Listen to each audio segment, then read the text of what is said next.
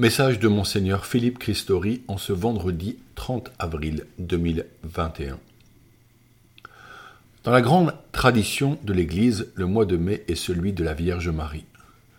Le rosaire tire son nom d'une couronne de roses que l'on offre à notre Maman du ciel.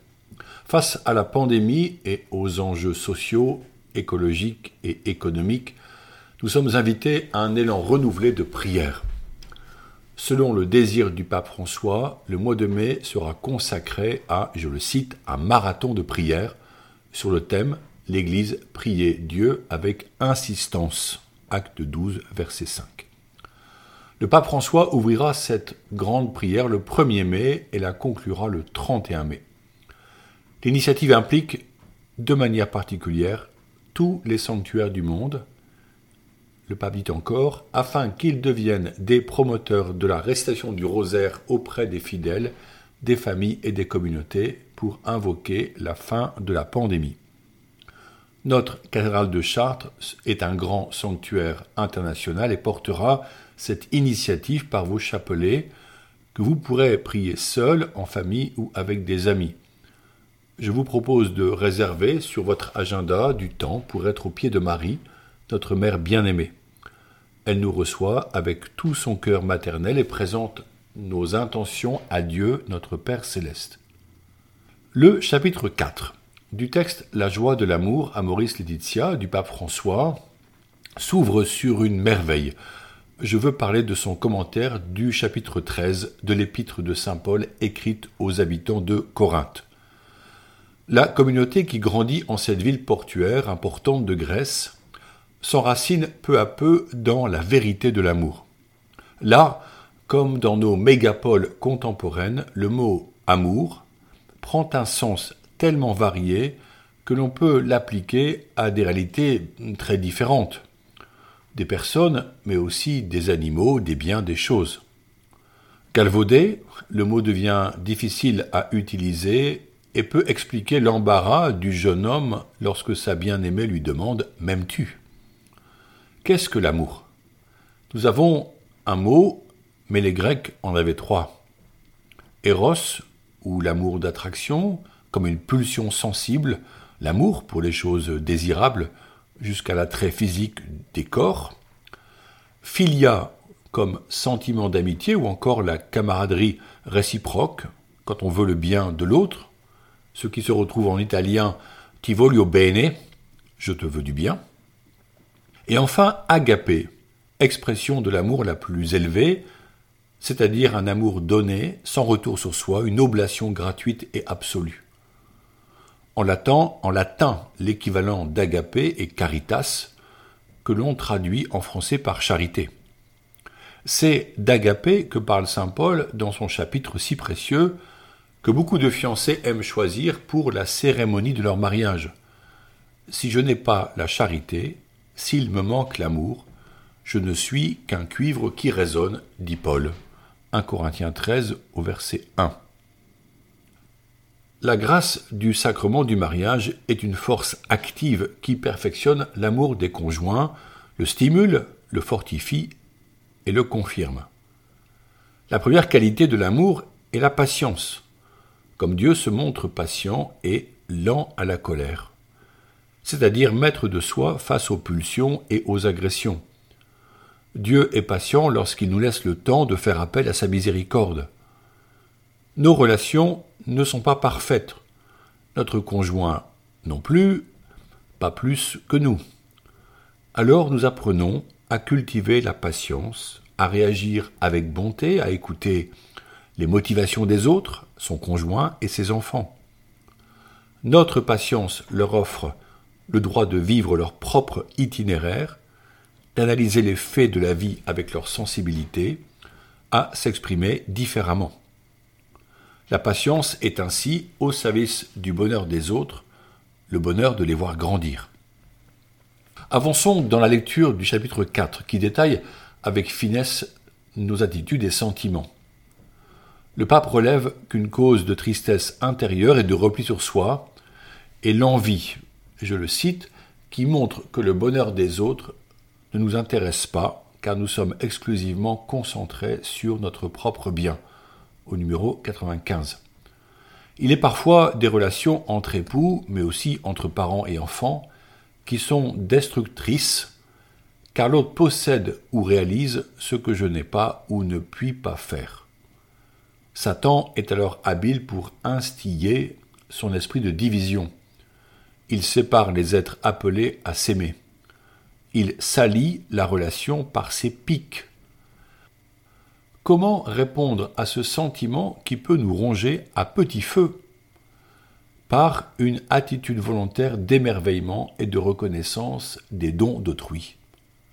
Les reconnaître, n'est-ce pas les recevoir et en être enrichi Pour sortir du repli sur soi et de l'envie, la louange, l'action de grâce sont des armes précieuses, ajoutées aux remerciements exprimés verbalement aux proches qui nous aiment et enrichissent notre vie. Une autre attitude peut mettre fin à l'amour, c'est la gloriole, le désir de se montrer supérieur aux autres. Le Christ n'a-t-il pas pris la dernière place, celle de l'esclave qui lave les pieds? Le pape dit En réalité, ce qui nous grandit, c'est l'amour qui comprend, protège, sert de rempart aux faibles, qui nous rend grands, au numéro 97. Nous ne ferons donc pas les fanfarons. Loin de cela, je cite le pape encore, en famille il faut apprendre ce langage aimable de Jésus. Celui qui aime est capable de dire des mots d'encouragement qui réconfortent, qui fortifient, qui consolent, qui stimulent. Au numéro 98. Beaucoup de mots illustrent cette attitude au service de l'amour vrai. Courtoisie, délicatesse, gratuité, amabilité, pour permettre que s'ouvre la porte du cœur de l'autre. Comme je vous le disais, Saint Paul utilise le mot agapé pour parler d'un amour de don. Il est nécessaire de s'aimer soi-même. Le pape cite un verset biblique peu connu mais particulièrement éclairant. Celui qui est dur pour soi-même, pour qui serait-il bon? Il n'y a pas homme plus cruel que celui qui se torture soi-même. Siracide 14 au verset 5 et 6. Néanmoins, la charité consiste à aimer les autres plus que soi-même. Jésus parle de donner sa vie pour ses amis. Seule la vie vécue dans la grâce de Dieu permet une telle offrande de soi, grâce qui peut aussi agir dans le cœur d'hommes et de femmes incroyants qui s'offrent aux autres avec générosité et altruisme. Ce choix est celui de la paix qui désarme la violence, qui sourd parfois en nous face à l'agressivité, celle du monde comme celle d'un proche, y compris son conjoint. Ne pas se laisser vaincre par le mal en faisant le bien, c'est la voie de la sagesse. Et si nous perdons pied, si nous nous emportons, Paul donne un conseil précieux que le soleil ne se couche pas sur votre colère. Éphésiens 4, verset 26. Ce choix conduit au pardon, à cet échange aimant qui dépasse l'offense, pour reconstruire la communion et retrouver l'harmonie. L'esprit du monde entraîne vers la rancœur, voire la vengeance. Dans la lumière du Christ, nous choisissons l'ouverture, l'écoute, la parole aimable, l'espérance. Comme avec une corde coupée, renouer le lien rapproche ceux qui s'étaient éloignés un temps. La victoire est belle pour ceux qui voient dans leur conflit une occasion d'un plus grand acte d'amour. Ne pas faire d'un conflit d'idées un conflit de personnes, en se redisant son amour mutuel au milieu de nos divergences. C'est bien ici que l'expérience personnelle du sacrement de la réconciliation est une source de bienfait. Elle nous rend aptes à revenir vers l'autre, à poser l'acte d'humilité qui ne blesse pas, car il porte en lui la volonté de se retrouver intimement. La vraie joie peut jaillir issue d'un don de soi. Il y a plus de bonheur à donner qu'à recevoir. Acte 20 au verset 35. En achevant ce message, je vois combien le texte du pape François mérite le temps de la lecture et de l'intériorité pour accueillir son propos. La joie de l'amour jaillit dans la communion retrouvée par le pardon. Je cite le pape, qui essaye de comprendre la faiblesse d'autrui et cherche à trouver des excuses à l'autre personne, au numéro 105. Jésus a montré le chemin en pardonnant ceux qui l'accusaient et le mettaient à mort sur la croix. Indéniablement, les faits de la vie, notre faiblesse et notre péché susciteront des blessures. Comment réagirons-nous? Quel sera notre désir? Celui d'avoir raison et de se justifier ou le choix de la bienveillance et de la réconciliation? Le repli et l'auto-justification durcissent notre cœur et le ferment. Le pape propose une juste attitude. Il faut prier avec sa propre histoire, s'accepter soi-même, savoir cohabiter avec ses propres limites, y compris se pardonner, pour pouvoir avoir cette même attitude envers les autres. Numéro 107. Fondamentalement, le sacrement du mariage est un don pour vivre pleinement. Il est une force face aux épreuves. Il est une porte ouverte vers le ciel. Il est un lien entre un homme et une femme qui sont unis de cœur, d'âme et de corps en présence du Seigneur. Il est une promesse de joie profonde. Par ce sacrement, nous avons été touchés par un amour précédant toute œuvre de notre part qui donne toujours une nouvelle chance, promeut et stimule.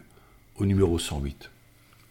Loin de toute compétition, les époux sont invités à se réjouir du bien de l'autre, de ses talents, de ses dons qu'il nous offre en retour par, un juste partage de biens, ceux de l'âme et du cœur.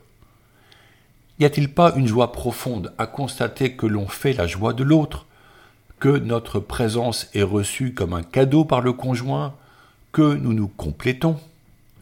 Répétons-le avec Saint Paul, il y a plus de bonheur à donner qu'à recevoir. Je vous propose donc de revisiter votre regard sur vous-même pour entrer en séjour du temps pascal dans l'accueil du Saint-Esprit, pour parfaire jour après jour vos relations, spécialement conjugales et familiales, et entrer ainsi dans la joie fraternelle éclairée par la présence lumineuse de Jésus-Christ. Bonne route. Confions-nous à Notre-Dame en prenant en main notre chapelet. Ce mois de mai sera-t-il l'occasion d'une belle école de prière avec les enfants, les adolescents et nos amis. Oserons-nous nous retrouver pour prier le chapelet? N'est-ce pas l'occasion de beaux moments quand ensemble nous présentons à Dieu le Père nos intentions, chacun son tour, et que nous méditons quelques mystères du rosaire?